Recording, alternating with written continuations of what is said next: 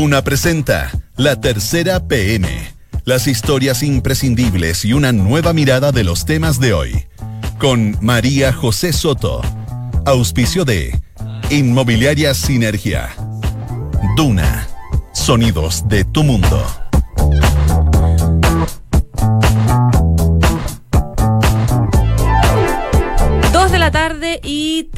¿Cómo está? Bienvenido a la tercera PM junto a Radio Duna en esta tarde de día jueves 25 de julio de 2019. A esta hora hay 13,2 grados de temperatura en la región metropolitana. Se espera para mañana extremas entre los, eh, los 4 y los 15 grados. Es una jornada, bueno, como siempre yo les voy a contar los titulares principales de las notas que están publicadas en la tercera PM, pero es una jornada muy noticiosa a propósito de novedades que están ocurriendo a esta hora en la zona norte de la región metropolitana. Fue una explosión que fue hace un rato en una comisaría de la comuna de Huechuraba fue un artefacto explosivo, uh, eh, de hecho lo confirmó ya Carabineros, en esta comisaría, la comisaría número 54. Se habla de cinco carabineros que están heridos, dos muy graves con riesgo vital. Hay imágenes que están dando vueltas en distintos medios de comunicación de una mujer que habría ingresado hace un rato a esa comisaría, supuestamente con un artefacto explosivo.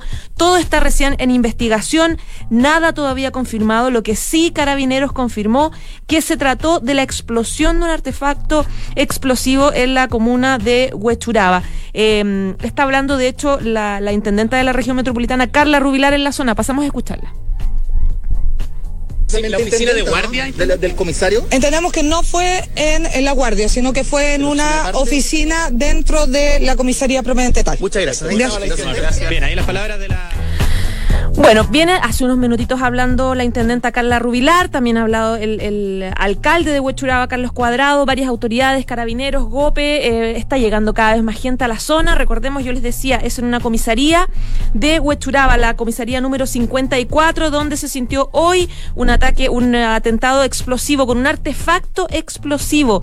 Según definen y, describen un poco los testigos que vieron y que vivieron eh, lo, sucedido eh, hace un ratito, dicen que eh, había mucho humo, vidrios explotados, digamos, quebrados por todos lados y em, no hay información respecto de, de los causantes, etcétera. Lo que sí, claro, yo les digo, hay confirmación de que se trató de un artefacto explosivo, así que les vamos a ir contando el minuto a minuto de lo que está pasando en la zona norte, lamentablemente un atentado explosivo en Huechuraba, en esta comisaría.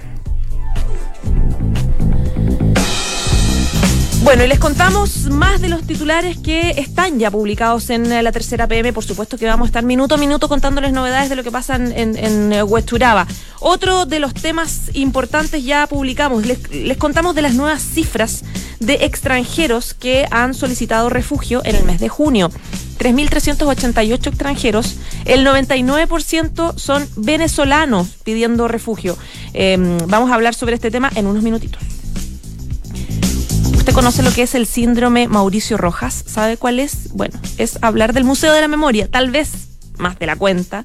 Carlos Williamson, que era rector de la Universidad San Sebastián, era el próximo subsecretario de eh, Educación Superior. Secreto a voces, publicada, faltaba ya lo administrativo. Pues se conoció una publicación de él en una entrevista que dio en el Mercurio en 2009, donde hablan duros términos del Museo de la Memoria. Vamos a contar qué pasó, porque parece que ya no va a ser subsecretario. Michelle Bachelet es un jarrón chino ¿Por qué sigue provocando impacto en la izquierda chilena hablando de esta crisis interna que se detonó en el Partido Comunista entre quienes en ese partido lo critican por el informe de la ONU por Venezuela y quienes la defienden?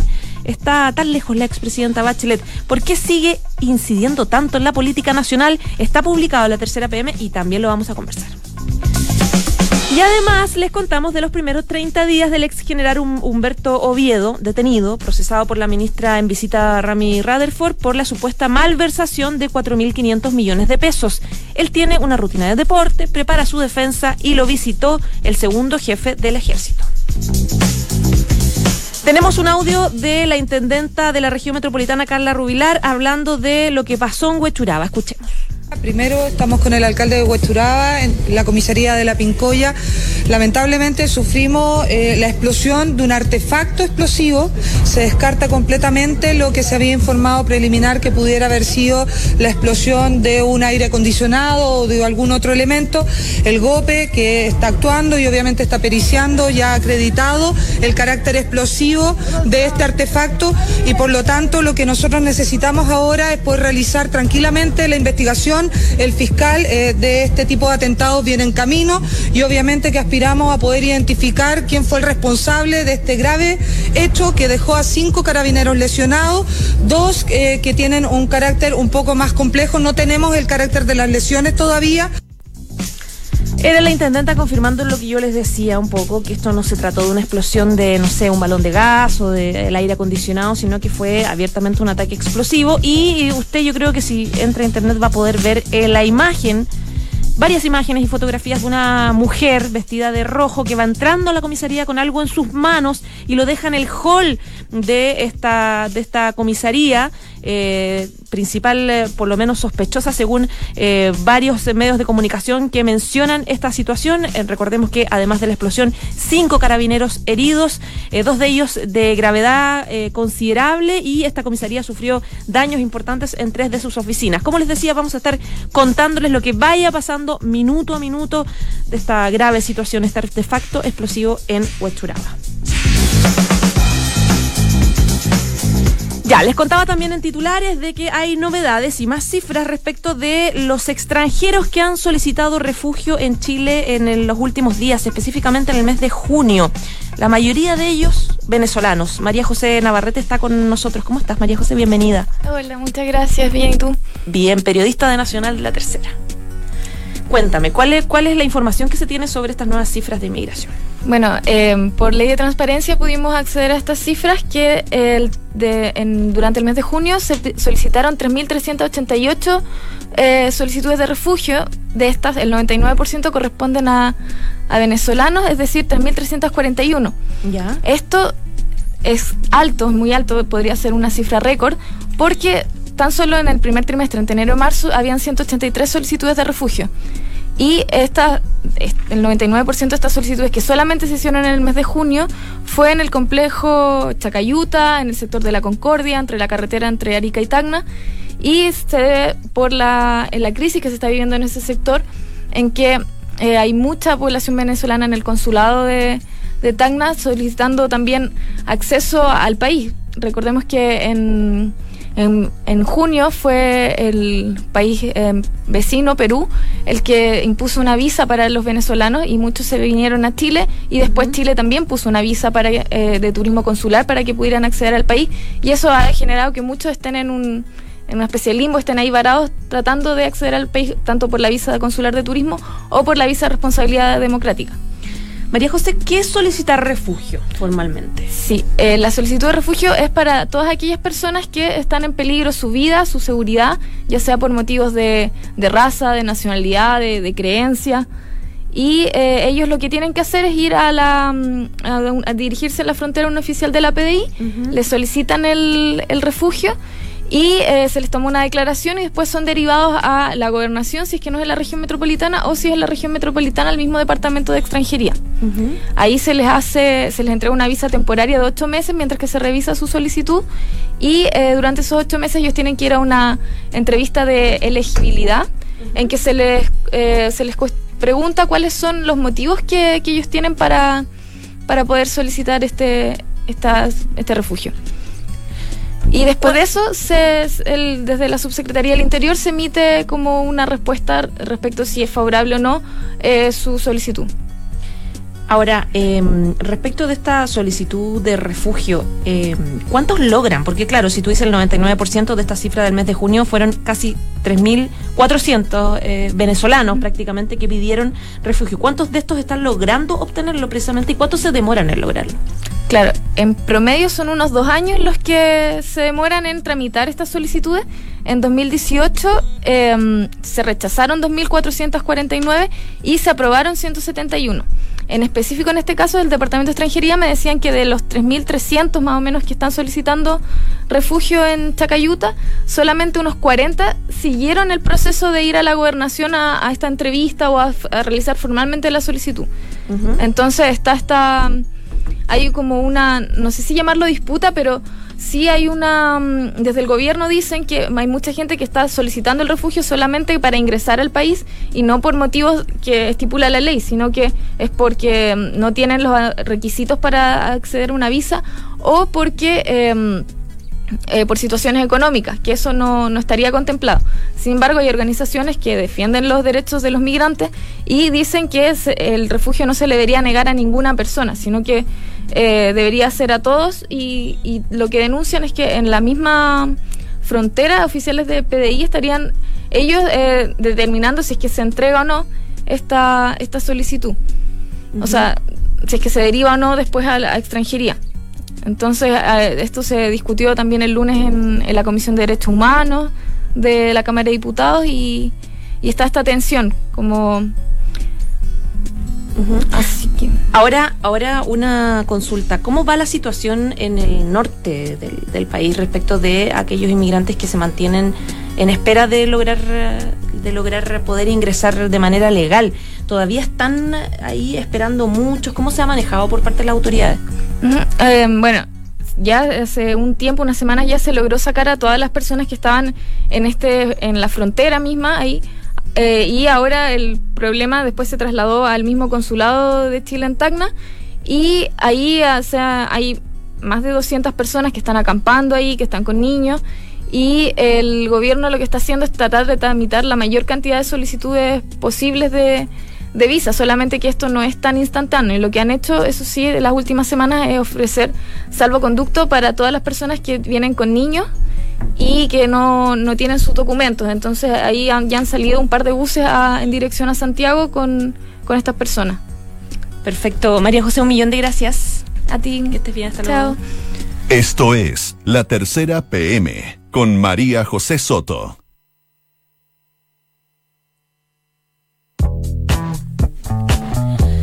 Dos de la tarde y 14 minutos. Les vamos contando, ya les decía, de esta situación, esta explosión, ataque explosivo en la comuna de Huechuraba, en artefacto explosivo.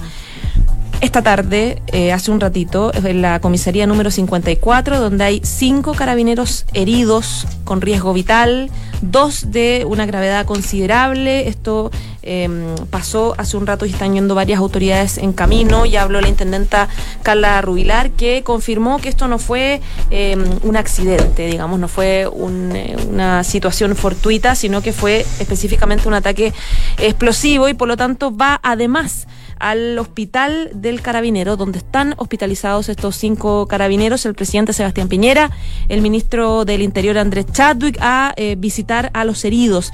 Eh, hay mucha confusión hasta ahora, yo les decía, no mucha información confirmada, además de que em, los testigos hablan de que esta explosión que se sintió muy fuerte en la zona aledaña, eh, había mucho humo, muchos vidrios quebrados em, y una situación muy confusa, tres oficinas totalmente destruidas de la comisaría evidentemente una situación muy grave de la que vamos a ir contándoles en el minuto.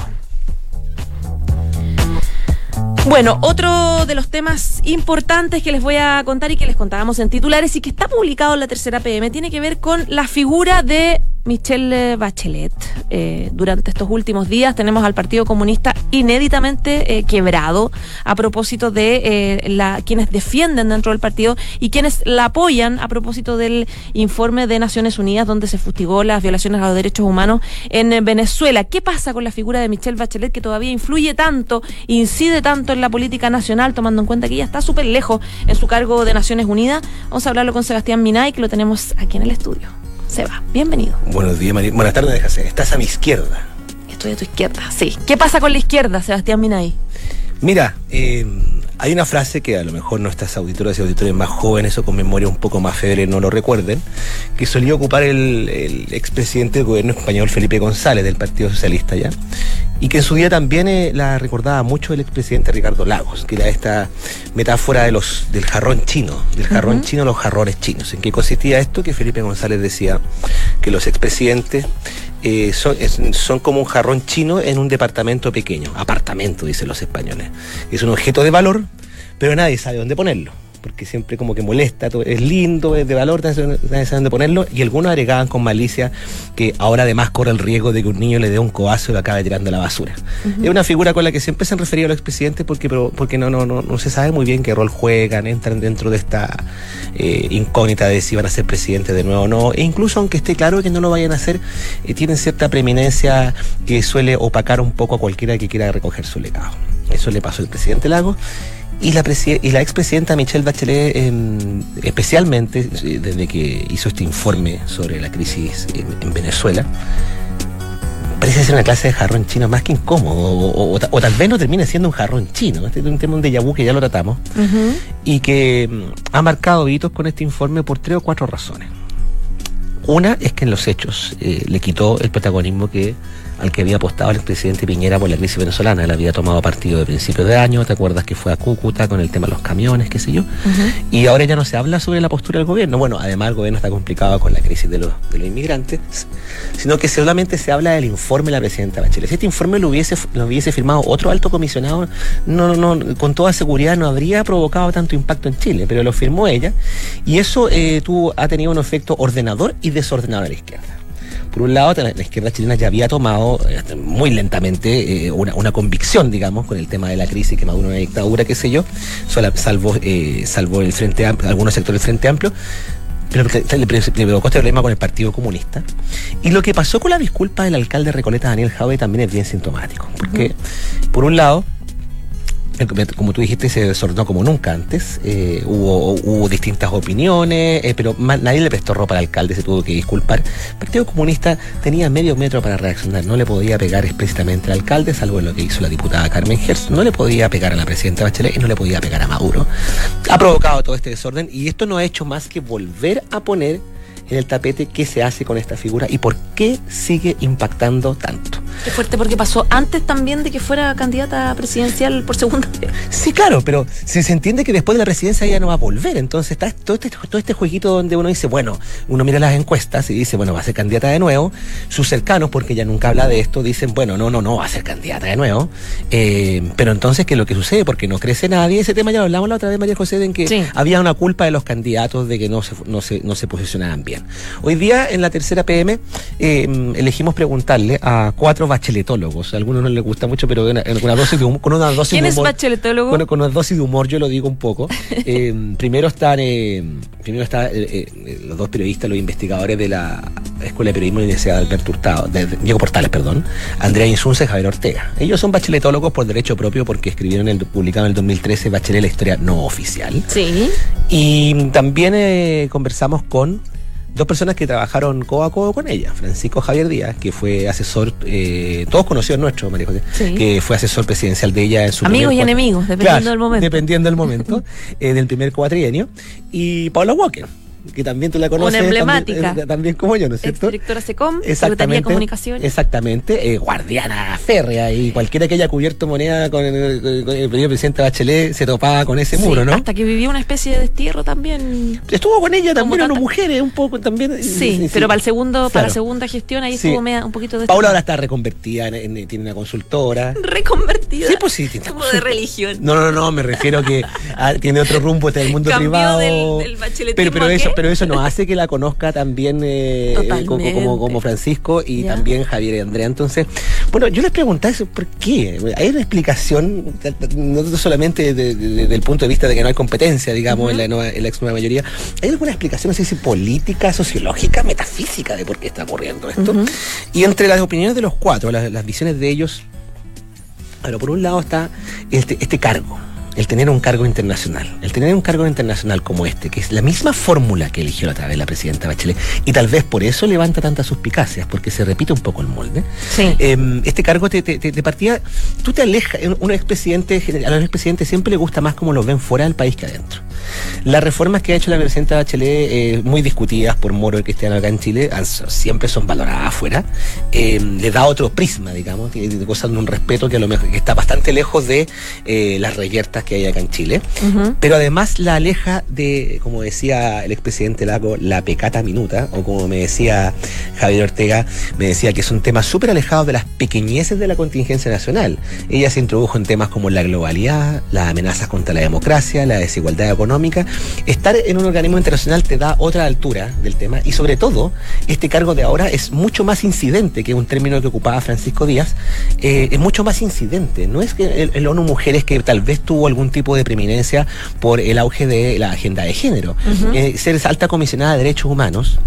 ¿Te acuerdas que hace unos meses todos los criticaban la derecha, el gobierno acá, que por qué no se pronuncia sobre Venezuela, por qué no se pronuncia sobre Venezuela, por qué no se pronuncia sobre Venezuela? Y SAS, y llega este informe que no tiene ningún gris. Es súper contrastado. Entonces, eso también le, le- le- le- coloca, le, coloca, le coloca una tribuna distinta a la expresidenta Bachelet, y en eso más o menos coinciden todos. Y el otro, el otro punto es que eh, este mismo también, eh, esto- este mismo factor también le une fuerzas, eh, une toda, la, toda la simpatía y adherentes en el mundo de la izquierda. Porque más allá de las críticas, eh, en el Partido Comunista ellos le deben que le nombrado a sus dos primeros ministros y el Partido Socialista, la militancia de base, ve a ella como la primera presidenta socialista, no al presidente Lago.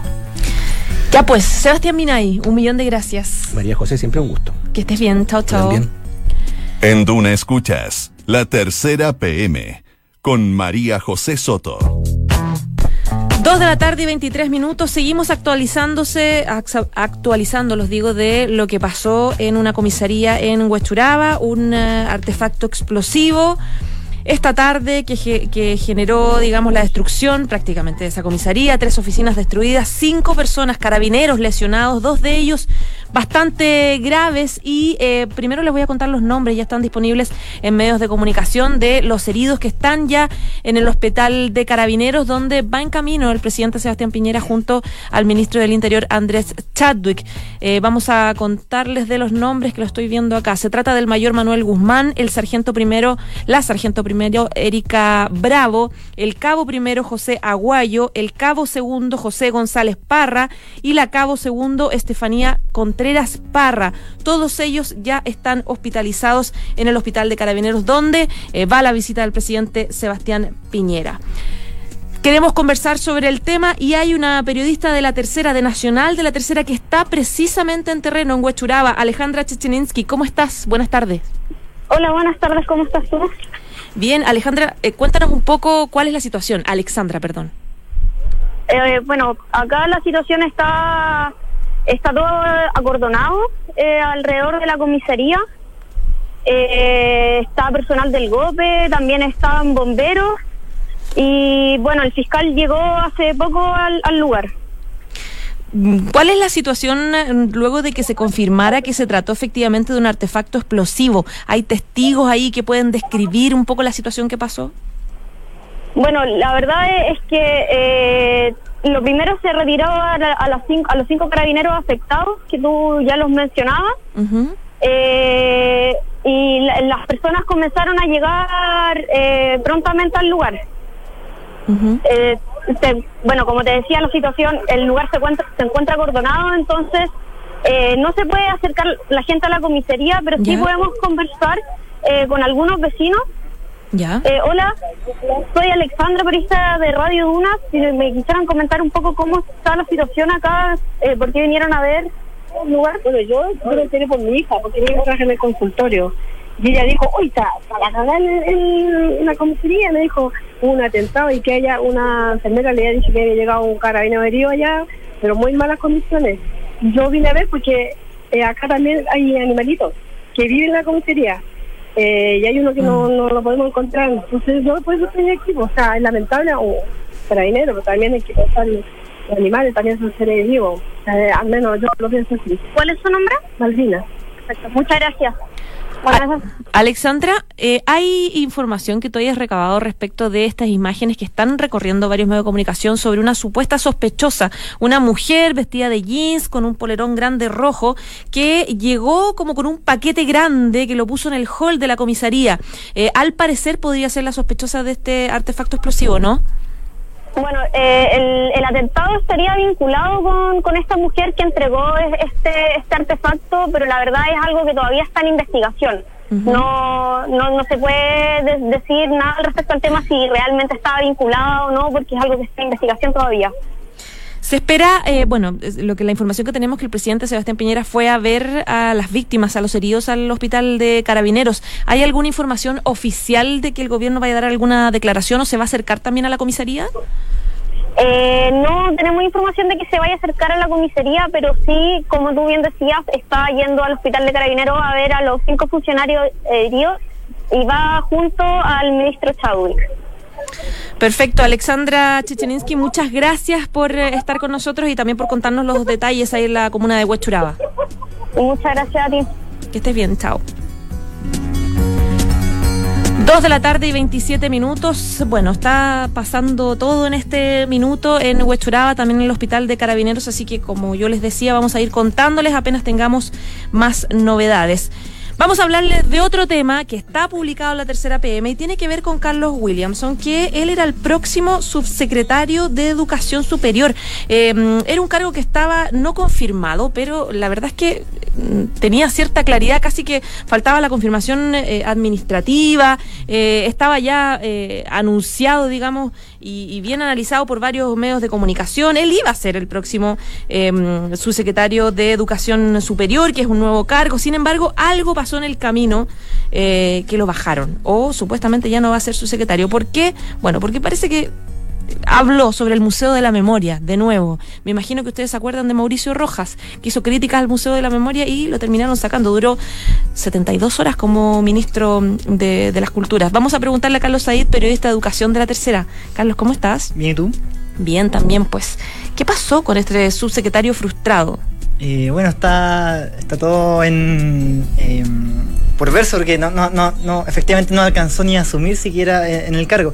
Estaba él confirmado, a nosotros nos habían confirmado desde la moneda de que eh, eh, de entre Claro. los nombres que se barajaban para que asuma este nuevo cargo, que eh, es nuevo, es un cargo que se crea el- a partir del 1 de agosto, eh, que dentro de los nombres que se barajaban para asumir ese cargo, Carlos Williamson era el más potente, porque es muy cercano al núcleo duro del piñerismo, a la roulette, él es consejero de Libertad y Desarrollo, rector actualmente de la Universidad San Sebastián.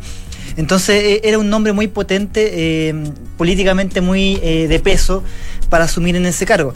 De hecho, se decía que la ministra de Educa- de Educación, Marcela Cubillos, prefería que continuara el actual jefe de la División de Educación Superior, que se llama Juan Eduardo Vargas, Ujú. que es el cargo, por así decirlo, que, el- que le anteceda a- al, subsecretario, al subsecretario. Va, ese cargo muere cuando, cuando comienza eh, a funcionar la subsecretaría que se, se dice que, que- que ella quería que él fuera su, su- su- su subsecretario, eh, Eduardo Vargas. Sin embargo, eh, la moneda había puesto la carta de Carlos Williamson por ser más potente, pero finalmente en la última hora, eh, más específicamente esta mañana, eh, el escenario cambió. Y Williamson ya no va a asumir. Lo que nos dicen es que, bueno, se revisó un- una serie de antecedentes. Él era muy crítico de la gratuidad, por ejemplo. Eso provocó mucho ruido entre las universidades, pero también pesó mucho eh, esta, este recordatorio de estas declaraciones del año 2009, donde eh, eh, Williamson critica el Museo de la Memoria, similar a lo que pasó eh, con, con Mauricio Roja. Y tras de, eh, conocerse esas declaraciones antiguas de Williamson, eh, muchas figuras políticas salieron a, a criticar este nombramiento diciendo que era nuevamente un negacionismo Mm. y al final, finalmente esta mañana se supo que Williamson no va a no asumir va. ese cargo. Recordemos lo que dijo un poco él eh, en esta columna que tú mencionas, dice, a todas luces, con- el Museo de Memoria, digamos, a todas luces constituye una iniciativa que mostrará, mostrará una no verdad, una mirada falsa de una realidad dolorosa que nadie quiere volver a vivir. Es inaceptable que esa memoria quede corta y que las futuras generaciones conozcan una grosera falsificación de lo sucedido en esos años. Claro. Eh, nos, nos decían que, eh, claro, él no, no estaba confirmado 100%, o sea, no estaba nombrado, básicamente, porque faltaba la ceremonia de, de nombramiento, etcétera. Eh, pero era la carta más potente para asumir. Pero finalmente, en las últimas horas, ese escenario cambió. Es decir, lo que nos cuentan es que de pasar a estar, eh, de ser una de las cartas del- sobre la mesa, una de, la- de las más potentes, ahora ya no está sobre la mesa y continúan otras opciones de nombre. No se sabe quién va a ser, pero al parecer eh, vuelve a la competencia eh, Juan Eduardo Vargas. Eh, que es una, una figura no, es poco no es, no es conocida porque no es un político eh, está recién por así decirlo eh, haciendo su trayectoria pública, pero que sí tenía una alta valoración entre los rectores. De hecho, en el Consejo de Rectores, que es más afín a la gratuidad, que impulsó la gratuidad, eh, valoraban mucho a Juan Eduardo Vargas. Entonces, eh, por eso no se entendía que no lo pusieran a él, que ya tenía una relación Que construida. estaba un poco claro. y tenía una relación construida con los rectores, que es una cuestión muy difícil para este gobierno de derecha. Ya, pues Carlos Said, muchísimas gracias. Que esté muy bien. Que Chao. estés bien, chao. Dos de la tarde y 32 minutos. Los actualizamos un poco de lo que está pasando a propósito de este artefacto explosivo en eh, esta comisaría de Huechuraba que generó a cinco carabineros heridos que están hospitalizados ahora en el hospital de carabineros. Acaba de llegar ya el presidente Sebastián Piñera con el ministro del Interior Andrés Chadwick. También minutos antes estaban visitándolos el general director de carabineros y el subsecretario del Interior Rodrigo Uvilla. Confirmó carabineros que se trató de un atentado a través de un artefacto explosivo y hay una persona sospechosa, una mujer de rojo que habría entrado con un paquete a dejarlo en el hall de la comisaría. No es primera vez que tenemos atentados de esta línea, más o menos, tal vez no con la gravedad de la que estamos viendo ahora. Por ejemplo, el 13 de enero de 2017 hubo un atentado, usted recordará, a Oscar Landerreche, una bomba que le llegó a su casa, supuestamente eh, como regalo cuando él era presidente del directorio de Codelco. Después se lo adjudicó un grupo eh, individualista tendiendo a lo salvaje, decía. Y el eh, 8 de mayo también se le envió una bomba eh, este año, digamos, al presidente del directorio, Luis Legrange, que fue encontrada por el OS9 y fue desactivada antes de que llegara a destino. Y ese mismo grupo se adjudicó el del paradero, ¿se acuerda de ese atentado? Eh, en un paradero de micro en el sector de Vicuña Maquena, en el centro, con eh, Francisco Bilbao, que fue en enero de este año. Así que, claro, ya tenemos harto de ataques similares, lamentablemente ahora con una gravedad bastante mayor. Cinco carabineros heridos. Dos de la tarde, 33 minutos. Ya nos vamos. Muchas gracias por informarse con nosotros. Les recordamos que en Sinergia Inmobiliaria piensan cada proyecto de casa o departamento como si fuera único, la distribución de los espacios, diseño vanguardista y terminaciones que encantan. Sinergia Inmobiliaria, espacios bien pensados, conócelos en isinergia.cl. Y los invitamos a que hoy sigan disfrutando del especial aniversario 69 años de la tercera, una edición dedicada a la vida digital. Descubre cómo la conexión total lo cambia todo. Que es el 89.7 y ya viene la próxima carta notable, las geniales cartas sin sentido entre Mozart y su prima.